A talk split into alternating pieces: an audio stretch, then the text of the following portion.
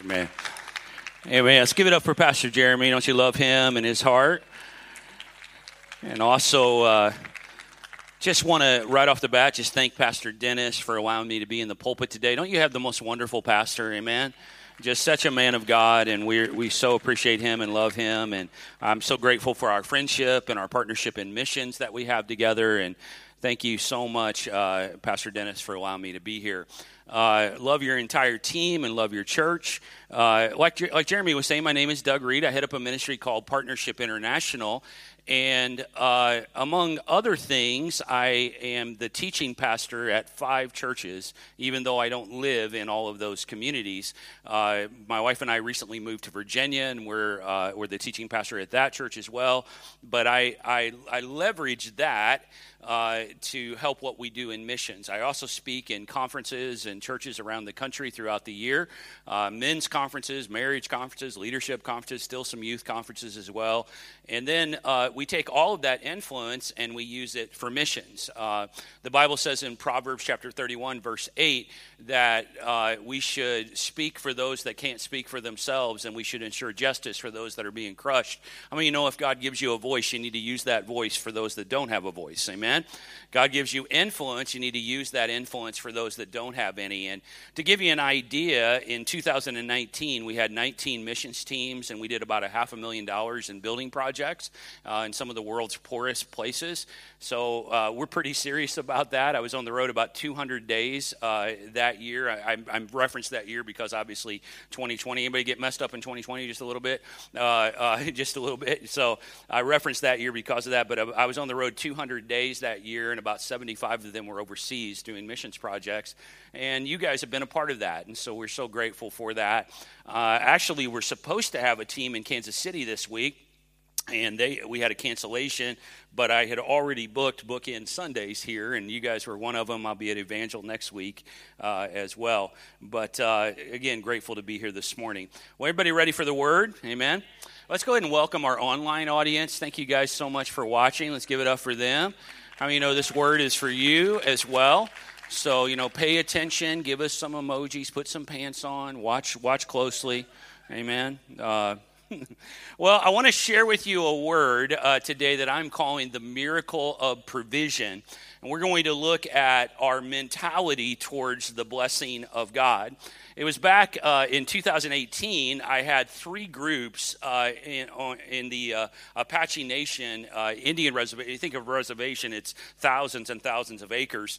But, but we had three teams on the Apache Nation uh, in the White Mountains of Arizona.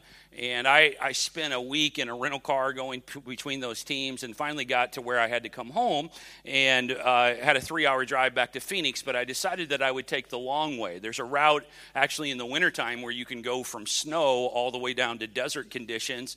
And it's just a beautiful drive. And so I was about halfway to Phoenix and I'd just gotten into the desert portion, still in the mountains, but, but starting to get hot. It was about 100 degrees outside.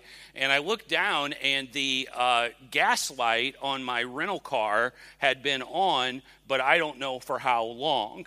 Uh, how many you know that's a bad moment right there? I, I wasn't anywhere near a gas station, and so, man, I can remember turning the car off when I would go down hills and just doing everything I could possibly do, you know, to try to preserve gas. And somehow, by the grace of God, 45 minutes later, I made it to a gas station. I, I throw out that illustration because this is really the way our lives are, isn't it? Uh, how many of you are always running out of something? Uh, I, I, don't know about you, but I am. Uh, I, I don't seem to have enough energy, enough mental stamina, enough emotional bandwidth. Anybody struggle keeping up with all the relationships that you have in your life? I, I have relationships all over the world, and it's hard to keep up with those. And and, and, I'm always running out. As much as God has blessed us financially, anybody with me and say there's never enough, it seems like. You know, you always need more. We are creatures of capacity, and our capacities are not nearly as high as we would like them to be. But I am so grateful today because we serve a God who is not limited in his power or his supply. In fact, if you're watching online or you maybe somebody invited you to church and you, you might not even be sure about this Jesus thing and you don't even know if you're a Christian or not, and I, I get all that and we love you, but, but can I just say one of the greatest benefits of being a Christian is that when you have a need, you are not on your own. We, we serve a God who is liberal in his supply and in the way that he blesses us. The Bible says in Psalm 147, verse 5, Great is our majestic and mighty Lord, abundant or limitless in his strength. I like it in the Passion Translation. There is absolutely nothing his power cannot accomplish. So while we are with capacity limitations, our God is not. And God's ability to provide for you and to bless you is beyond your wildest imagination. I, I am so grateful as I have begun to serve God over the last 30 years or so on the highest level that I, I am so grateful that when God gives me a vision, that he doesn't have to run and check with the accountant and say, oh my goodness, you know, hold up on that. We got to make sure if we can afford it. How, how many know that God always has abundance? Amen? In fact, in fact, they pave the streets of heaven with what we think is valuable here. They pave it with gold. God is abundant in his ability to supply for us. And if you're ever going to do anything great for God, you're going to have to get this in your spirit because God doesn't give visions, Uh, give the provision and then the vision. He usually gives the vision and then he gives the provision. You're going to have to learn to trust God to be your supply. The question really isn't God's ability to bless us, the question is our ability to receive. You need to get this in your spirit today that God wants to supply for you. In fact, I want you to say this out loud God has what I need. Come on, say it. And He wants to give it to me. Know, you know, the funny thing is, I've, I've done this with many crowds and had them say that sentence, and, and everybody is always more boisterous on the first part because we really don't have an issue with the idea that God has what we need. Our issue, really, in the depths of our soul, is whether or not God wants to give it to us. I, have been really all over the world in a lot of different poor environments, but even in some wealthy areas, what I see many times is what I'll call a poverty mentality. And that is this idea that God has what I need, but I mean, I'm not special enough. I mean, them, them over there, well, I can understand Him blessing you, but not me. We get this mentality that somehow God doesn't want to bless our lives. And, and, and I, I, come from a family, probably you may as well, where this is a generational thing. In fact, my wife and I both, we come from families that have like a poverty mentality, generationally speaking. It goes back sometimes three, four generations. Now, I don't really like the term generational curse, but the Bible uses this word iniquity. Everybody say iniquity over and over again. Iniquity is really the pattern of thinking or the pattern of sin in a family. Now, now think of it almost like a wind blowing against a tree and it starts to lean in a certain direction after a while. In other words, you might have this thinking inside of you that God is a God of lack, not a God of abundance in your life, and perhaps it even goes back three, four generations. You don't even realize that it's ingrained in you. But here's what's beautiful the Bible says that iniquity can go back three, four generations, but righteousness can extend to a thousand. Uh, I, I, believe, and, and I declare this over you today, that, that it is broken with you today. Amen? Uh, how many believe that you can break the iniquity and the patterns of sin in your family? Amen? It doesn't have to continue to be that way. Uh, what I love about our God is that He wants to supply for us. My favorite verse on this is probably Philippians 4:19. It says God will liberally supply, feel to the full every need according to his riches and glory in Christ Jesus. Just before Jesus uh, prayed the Lord's Prayer, he said this He said, Your Father knows the things you need before you ask Him. So our God isn't just a supplier, He actually anticipates what we need. I, I wrote my book around Ephesians 2:10, for we are God's masterpiece created in Christ Jesus to do good works, works that he prepared for you long ago. Now, in olden days, when a king would come into town, they would prepare the road in front of the king. They want to make sure there's no potholes, everything is beautiful and good. But what the Bible does, it turns it around, and it isn't the, the, the servants going ahead of the king, it's the king going ahead of the servants to make sure that we have everything we need for the mission that he has placed in our life. So, God not only has the ability to provide for you, but He has your future covered. He already knows what you need because He is already there.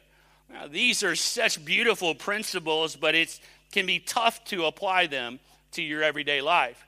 It was about six years ago that my wife and I we were in Los Angeles. I was speaking at a college event, and I, and I was actually pastoring at the time. And the Lord was providing for us in a beautiful way, and things were going well. But I, I uh, began to sense in my spirit that God was calling me back on the road full time.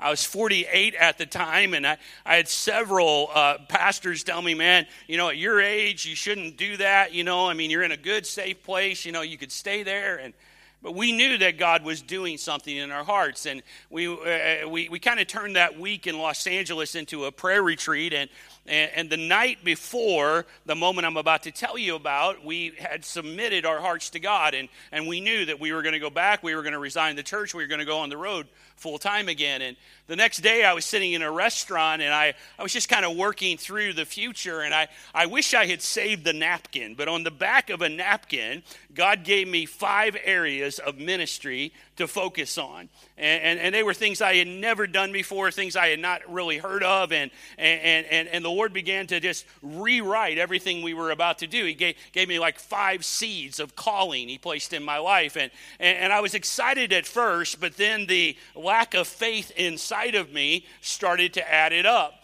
And I started to go, man, that one right there is going to be expensive. And that one right there, man, I, I, I've never even heard of that. And I, I got to the partner church one, the thing I just told you about with me being the teaching pastor at five churches. And I thought, I laughed out loud. I just said, God, no, I don't, I've never even heard of anybody doing that. I don't think that's going to happen. And, and basically, I added it all up and I said, man, this is going to be expensive. And I no more than had that thought, and the Holy Spirit spoke to me, and He simply said this He said, Son, it takes what it takes. And you know how God can speak something to you, and maybe in front of you it's just a sentence, but in that moment in that restaurant, it was like God, just a nuclear bomb went off in my spirit. And I knew what God was saying is that anything we face, everything we need, that He would liberally supply, that He had already figured it all out, and that it took what it took, and it didn't scare Him. Amen? See, the problem with most of us is that we focus on the resource instead of the source. You got to get this in your heart today. God is your source, and everything else is just a resource. I, I, went in to buy some lumber the other day, and I mean, you know, you got to bring your credit card today when you buy lumber, right? And that lumber that I bought, it, it, comes from trees, and those trees are a resource, but God is the creator of the heaven and the earth. I mean, you know that God ultimately is the source.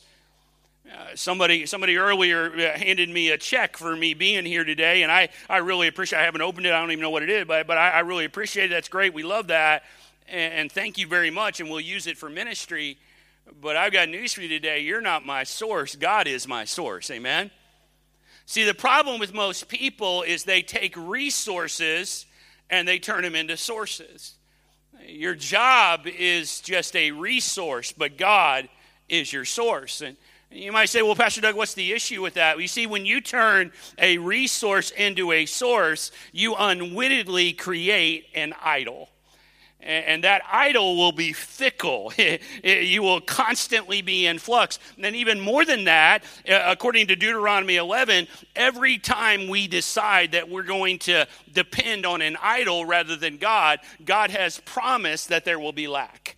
In fact, Deuteronomy 11 says when you worship an idol, literally God will shut up the heavens and there will be no more rain. I want to show you what we've been talking about in two stories in the Bible. Now, provision miracles are all throughout the scripture, and, and I could pick literally dozens of them today. It's like God is saying, I want you to know that you need me. On your best day, you are desperately in need of me. We've only got time for two. I want to show you one from the Old Testament and then one from the New Testament.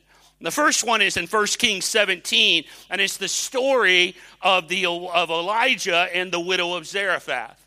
Now, Zarephath, I want you to think of it as the Mecca of Baal worship. Baal was a false idol of sensuality, and you've heard of the Bible Belt. This was like the Baal Belt. This is, this is where idol worship 101 was taking place in their culture. And because God has promised this, and, and it's no surprise, there was a severe drought, there was famine, there was lack everywhere. But then God speaks to a prophet, a man named Elijah, and he tells him to go right into the middle of the lack. It's 1 Kings chapter 17, verse 4. He tells Elijah, he says, drink from a brook, go and sit by this brook and drink from it. It's called the Kerith Brook. And eat, and ravens, everybody say ravens, will bring food to you, for God has commanded that. Now, now ravens are carnivorous birds. They are dirty birds. They are opportunistic creatures. They're usually eating on something that somebody else killed. Eh, I, I, hate the bird. I hate the football team. I don't, I don't know why you would ever name your football team Ravens. They're a terrible bird. And I'm apparently never going to preach in Boston or whatever. Where, where are the Ravens? I don't know. Somewhere out, out that way. So, what does God do?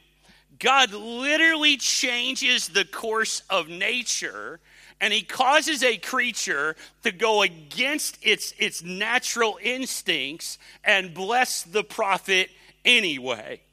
Can I declare over you today that I believe if you obey God, that God will give you favor with those that are not even interested in blessing you? God will make your enemies your footstool. He'll prepare a table for you in the midst of your enemies. The Bible says that the ravens, they feed the prophet every single morning and every single night, and, and he drinks from the brook. But then in verse 7, the Bible says that the brook dries up. Now, I don't know if you've ever been there before, but I have because I, I love it when I'm just being consistently blessed by God in some way. But if you've served God long enough, you know that eventually brooks dry up. Uh, that, that, that all blessing, if you will, and get this in your spirit, all favor, if you will, is for a season.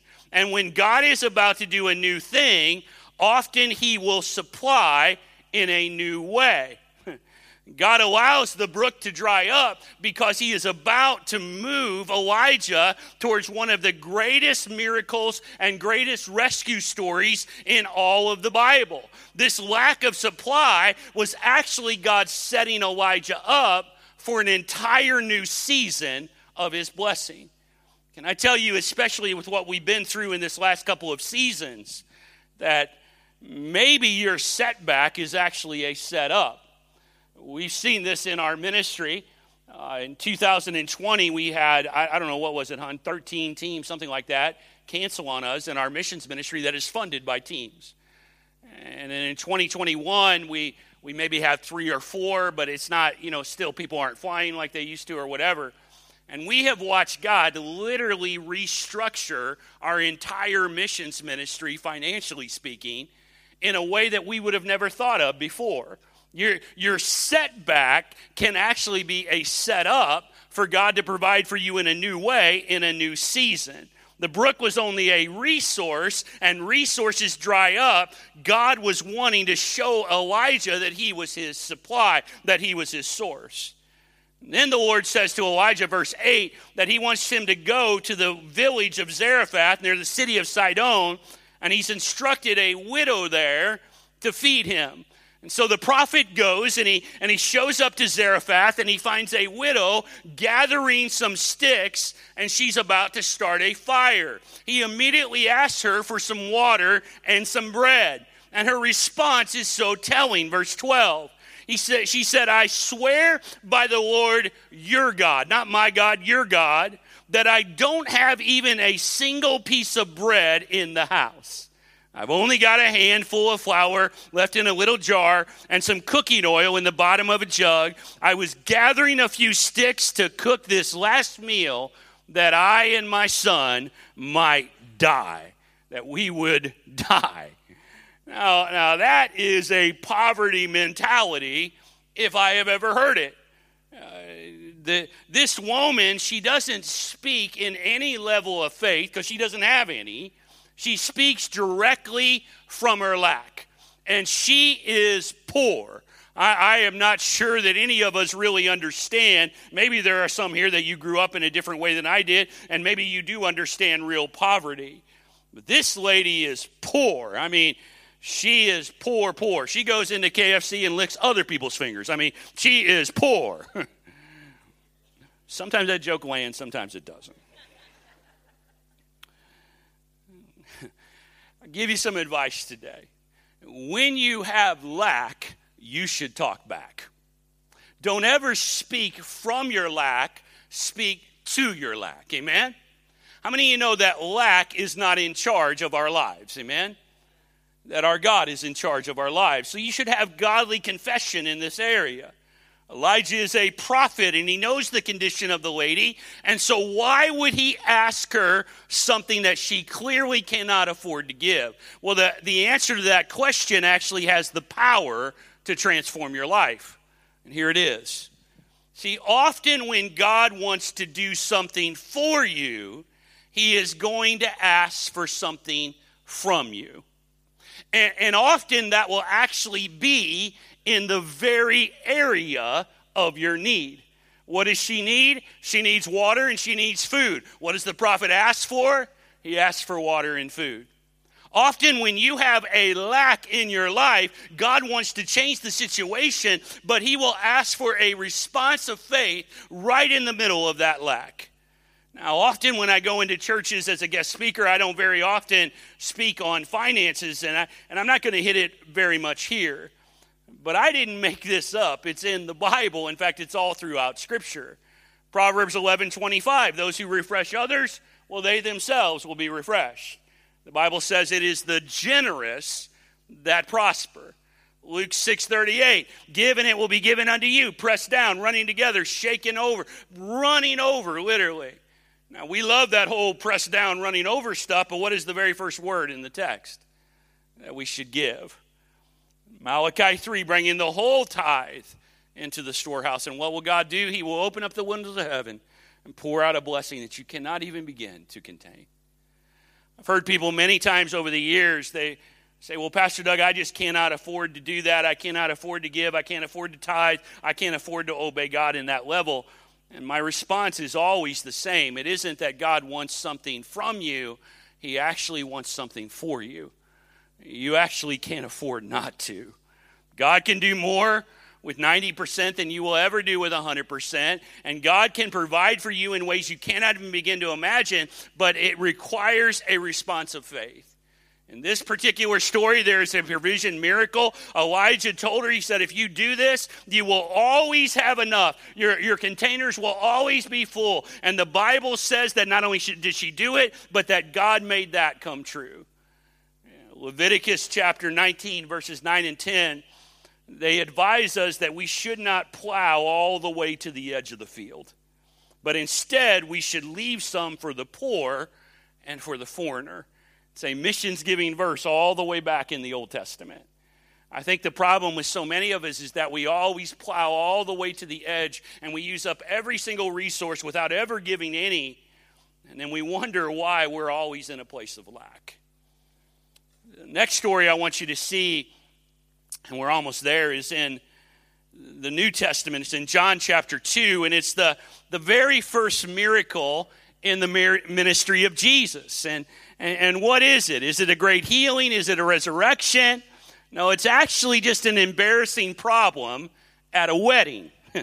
the Bible tells us that Jesus and his disciples are invited to a wedding, and at that wedding, they run out of wine. Now, I, I, I, pastored for seven years, and I'm honestly, I'm not really built for pastoring like I'm built for what I'm doing today. And, And I, I just, I, I don't know. When I pastored, they, they made me do weddings.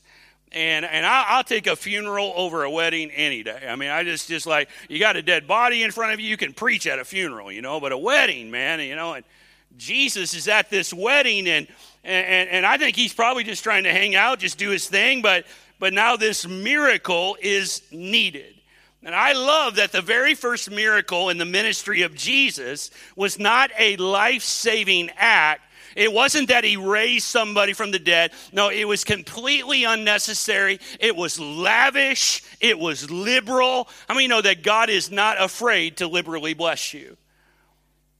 I think it was back in 2018 again that I had a group of about 45 that came to the orphanage in Jamaica that your church has actually helped to sponsor when so when uh, there was one particular guy getting off the plane and he he handed me six thousand dollars in cash. Now that's a good moment, amen.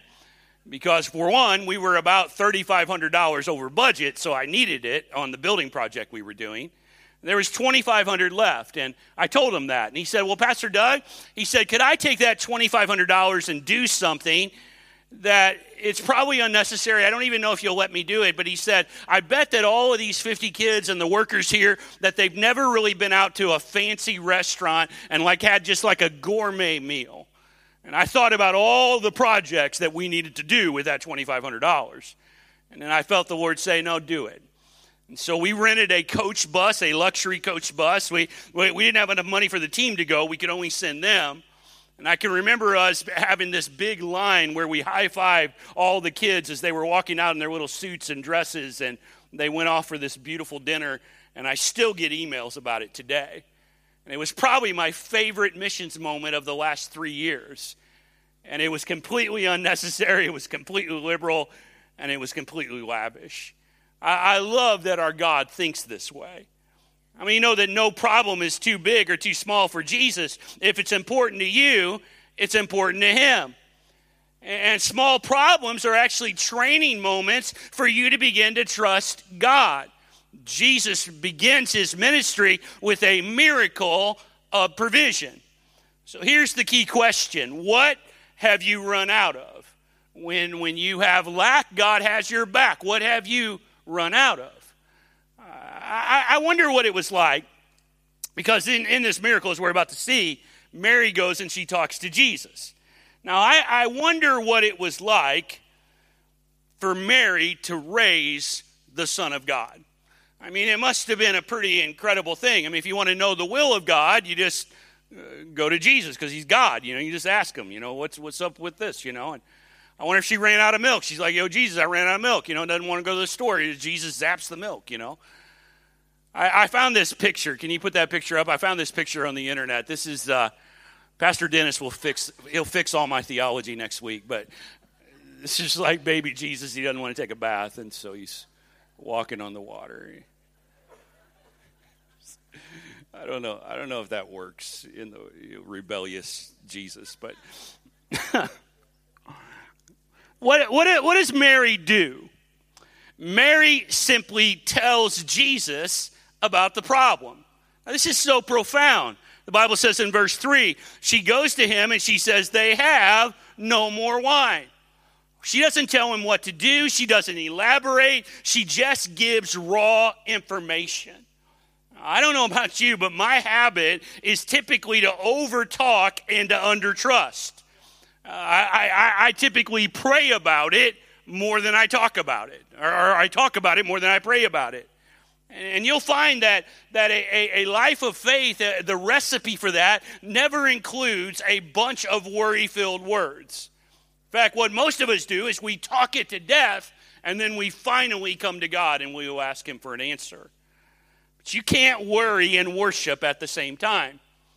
You can't worry and be a person of faith at the same time. It's time that we begin to trust God. It's actually her brevity that speaks to her amount of faith. Yeah, you ever take a Polaroid picture? You know what I'm talking about, the Polaroids, right? I, I don't have one with me, but but what do we typically do? We we, we want to shake it, we want to blow on it, right? Can, can I just give you some clues? That is not helping at all. The only thing the picture needs is to be exposed to the light. That's it. And you're not helping the process but but it is our human nature that we just kind of want to tell god not just ask him what to do what to do we kind of just want to tell him what to do. Look at what mary does next and this is so basic again but powerful. The bible says in verse 5 she tells the servants do whatever he tells you to do. Now jobs are on the line uh, families are, are, and respect in the community. I mean, that's on the line. The servants are scrambling. You can only imagine the solutions they are coming up with. And what does Mary say? Throw out all of that and just do what he tells you to do. See, see, miracle opportunities are often disguised as problems. Maybe you have something in your life that you have run out of ideas. Well, haven't you had enough good ideas? Isn't it time for a God idea? Amen. Miracles actually require an unsolvable problem. Now, I love this story because the Bible says that nearby there were six stone jars. Now, they may have looked something like this, maybe they didn't, but there were six of them. The Bible says that Jesus tells the servants that they are to fill up the jars. Now, each one holds 30 gallons, and they fill them all the way up to the brim. Everybody say, to the brim. And the Bible says that the servants, they did what God wanted them to do. I, I, I personally believe that if they had only filled the jars halfway, that they wouldn't have gotten any wine. I, I believe that they had to obey God all of the way to be able to have the blessing of God in their life. It, now, I, I, I, have only preached here, I don't know, three or four times. And I, I speak every weekend. And I probably have, I don't know, last count, I probably have 600 sermons in my iPad. And I felt so strongly that this was the word that I was to share with you this morning. And I believe that if I have a rhema, a prophetic word for you this morning, it is this it is that there are many of us that are sitting under the sound of my voice today, both here and online, that you have not been obeying God all the way to the brim. If there is a word for 2021 that keeps resounding in my spirit, it's that we should add some aggression to our obedience. We should obey God ferociously and all the way to the brim we, we have seen just in the last five years, we have seen God do so many things in the area of provision in our lives and take us places that we don't deserve to be at. And I, I got to be honest with you, I don't work harder than any of you. I, I, I don't really, uh, I'm certainly not more talented than you guys. I don't have more connections. But, I, but I, there is one thing I do really well, and that is when God tells me to do something, I will do it, and I will do it without question. I obey God all the way to the brim. In fact, if I have a spiritual gift, it's jumping off the cliff and figuring it out on the way down. And my wife would say amen because I can't tell you how many times I've committed us to projects and I have no idea where it's going to come from. But when God tells you to do something, how many of you know you got to do it? There's actually a story in the Old Testament. This, this, this story has plenty, but I want to share one more. There's actually a story in the Old Testament where Elijah's successor, a guy named Elisha, is well, he's at the end of his life. And, and he, in fact, this is the very last thing he does before he dies. And, and he's about to die. He's the prophet of the land. And, and the Bible says that there's a wicked king. His name is Jehoash. And, and, and Jehoash's father was wicked as well. And, and because of their wickedness, there's, a, there's an army called the Aramites that have been attacking Israel for quite some time. And, and in fact, they are down to just a handful of soldiers, and Israel is about to be captured. And Jehoash doesn't know what else to do. He's not really a God fearing man, but he's heard about this prophet Elisha. And so he goes and he gets him and he says, Hey, what am I supposed to do? And, and Elisha tells Jehoash, He says, There's a bow right there and there's some arrows. I want you to do this. I want you to pick up the bow and I want you to shoot an arrow out into the field. You can read this later. And, and while the arrow's in the air, I want you to yell out, This is the arrow of the Lord's victory. How many you know God often asks us to do things that don't make sense? They didn't need water, they needed wine. He doesn't need to shoot an arrow in a field, he needs to shoot an arrow at an army, right? But God doesn't say that. He says, shoot it in the field, and while it's in the air, yell out, This is the arrow of the Lord's victory. Now, this is what I picture. I picture that the king, he doesn't have much aggression in his obedience. He just shoots it out there and he's like, This is the arrow of the Lord's victory, you know, kind of thing. He's not super aggressive. And the reason why eh, I know that is because the prophet isn't happy with it. So the prophet says, You know, that's not good enough. Here's what I want you to do I want you to go grab a bunch of arrows and I want you to hit them on the ground. And, and, and, the king, now, now in his defense, the prophet doesn't tell him how hard to hit him, and he doesn't tell him how many times to hit him. He just says, hit him on the ground. You can read it later. And so the king goes and he gets the arrows, and this is what I picture. I picture that he doesn't hit it very hard. In fact, when he's done, the prophet says to the king, Well, you only hit the ground two or three times. Again, he didn't tell him how many times to hit it. Now, if you had hit it five or six times, you would have had full victory. But because you only hit it two or three times, well, you're only going to have partial victory. We say, Well, Pastor Doug, it's not even fair. I mean, he didn't tell him how hard, he didn't tell him how many. Well, listen, often God will just tell you to do something, and he is asking that you do it with vigor, with excitement, with some aggression, amen? Obey God aggressively. I think it's got to come to the place where we jump and then in the air we say, God, how high? Amen? I, I got to tell you today that when God tells you to do something, amen, you should do it all the way, amen? maybe the picture for 2021 ought to be a bunch of broken arrows, right? It ought to. I, I, the, the third one didn't break. There we go. I, I believe that God is calling us to add some aggression to our obedience today. And the Bible says that the servants they filled it all the way to the brim and they were shocked because the master of the banquet tasted the wine and he, he didn't realize that, that what had happened. He thought it was going to be water, but he tasted it, and, and it's wine. And in verse 10, he says to the, to the, to the master of the, of the banquet, he, sa- he says, Listen, man, most people, they, they, serve, they serve the cheap stuff at the end when everybody you know is drunk but i mean you are, you, are, you brought out the goods you understand what i'm saying and he said it was the best wine now you might say, well, Pastor Doug, what does this mean for me? Well, I have a very, very quick outline. I, want, to only give you what I call three miracle provision life applications for you to take home. The first one is this the first one is that when you run out, you should run to Jesus. We run to who? Haven't you had enough good ideas? Isn't it time for a God idea. God, God always has provision for the vision. Amen? So when you run out, you got to run to what? You got to run to Jesus. Number two, I told you it was quick. Whatever Jesus tells you to do, do it. Do it, do it quick, do it to the full, simple, full, quick obedience. Never stop obeying God. Partial obedience is still disobedience. Delayed obedience is still disobedience. Whatever God tells you to do, do it all the way to the brim. Amen?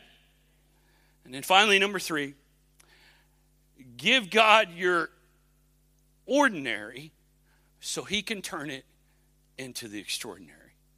Now, I am not a I'm not a not a drinker. Uh, maybe you are. I mean, God bless you. But but uh, but I've heard, I've heard this about wine, like from movies and stuff. I've heard that the best wine takes time. In fact, I've had people tell me that like like you know some of the best wine can take decades to develop. And, and, and, one of the simplest formulas on earth is water. One of the most complicated chemical formulas is wine, especially the best wine. So, what happened in this story? Jesus did in a moment what it would take decades to accomplish. He made the best wine in an instant. What do I have to say to you today? I believe, and this maybe isn't for everybody, but I hope it is. I believe that if you will obey God all the way to the brim, if you will decide, these 10 that were called in the ministry, I don't know which ones of you guys are, but these 10, listen, if you will obey God all the way to the full, He will do for you in a moment what it would take other people decades to accomplish. I believe in my own life. I don't come from a ministry family. I was the first Christian in my family. Nobody in my family had ever graduated from college. Nobody in my family had ever even flown on a plane. And I, have been all over the world, and God has done things for me that I don't even understand. Uh, God's done things for me that it usually takes generational obedience to accomplish. You understand what I'm saying? But He's done it for me in one lifetime. I believe that God wants to place an acceleration on his blessing in our lives if we obey him all the way to the full. You know, you know what? You know what I hate? And maybe you're like me. I hate empty jars. This jar, I think, yeah, well, it's got a little trash in it. Sorry to whoever vacuums. But this jar is empty. And, and if you're like me, you want all of your jars to be full, right? Because what does a full jar mean? I mean, it means I've got resource, I've got blessing, I've got the ability to do something. But I got news for you. When God calls a person, uh, He always calls them to empty jars. When I was sitting in that restaurant that day and I wrote out those five areas of ministry, I wish I had five jars so I could show you all five. Can I just tell you, all five were empty. Everything I wrote on that napkin, I did not have the resources to accomplish. And you know what I've watched God do? I've watched God over the years, I've watched Him fill every single jar. Why? Because God always gives provision to the vision. Amen? And He is the miracle of provision God. Come on, I want you to stand to your feet all throughout the house today. Aren't you glad you came to church? Amen? So glad that I'm here with you.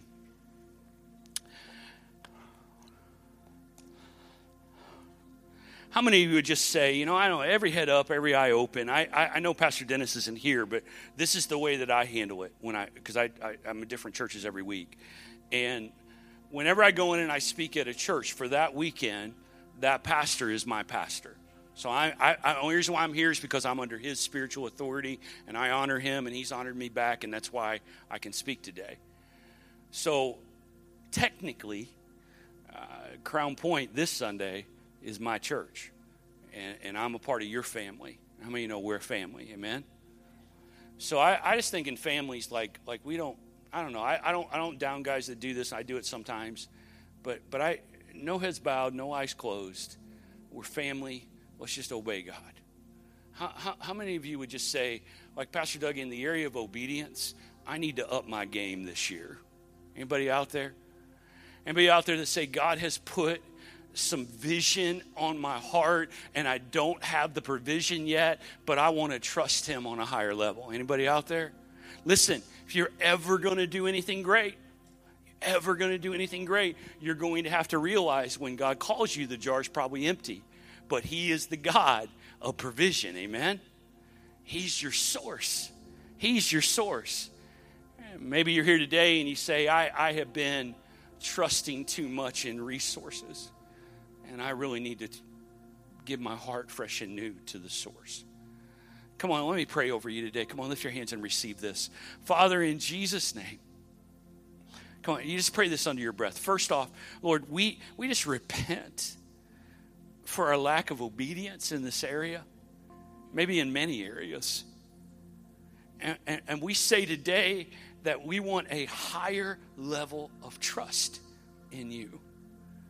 Father, right now in Jesus' name, I pray a blessing over your people. Even those that are watching online, Lord, we, we, we lift our hands, we receive it today. And I pray that the God of provision would be God in their lives in the mighty name of Jesus. While every head's bowed, every eye's closed, if, if you're here today and you just say, Pastor Doug, I, I, I need to. I need to make sure that I'm right with God. You know, you know, you know, the ultimate miracle provision is Jesus dying on the cross for your sins. I need to make sure that I'm right with God. If that's you, listen, I want you to make sure that you, uh, if you're online, you know, give us some some word there. Let us know that you prayed this prayer. If you're here live, make sure that you approach one of the staff or whatever the system is here. But I want to pray a salvation prayer this morning. Come on, let's pray it out loud. Dear Jesus, I believe you died on the cross. You rose from the dead. You did that for me. So today I give you my heart, fresh and new, in Jesus' name. Come on, give God a hand clap. Isn't He a good God today? Amen. Listen, uh, just want to mention real quick. Uh, Jeannie and I, in fact, I fly back this afternoon, uh, uh, so we're, we're only here for this one service. And if you haven't had a chance to pick up my new book, uh, Divine Intentions, we, we're just seeing God do amazing things with this. I wrote it to a 20 year old version of me, somebody that uh, was saved and called, but they were tied in knots with their insecurities. And it's a book on restoration. Uh, Again, almost daily we receive emails on it, and we'd love to get it into your life. If you can't afford one, see us. We'd love to give you one. If you're one of those called kids that Jeremy talked about, come to me and I'll give you a free copy. Also, uh, if you like my preaching, my mom is the president of my fan club, and she won't let anybody else join. But if you want to take some home with you, there's some series back there on the table. They each have about four hours of teaching. This one called The Blessed Life, and another one here called The Best Life would be a great follow up to today. Thanks for letting me be here, guys. God bless you.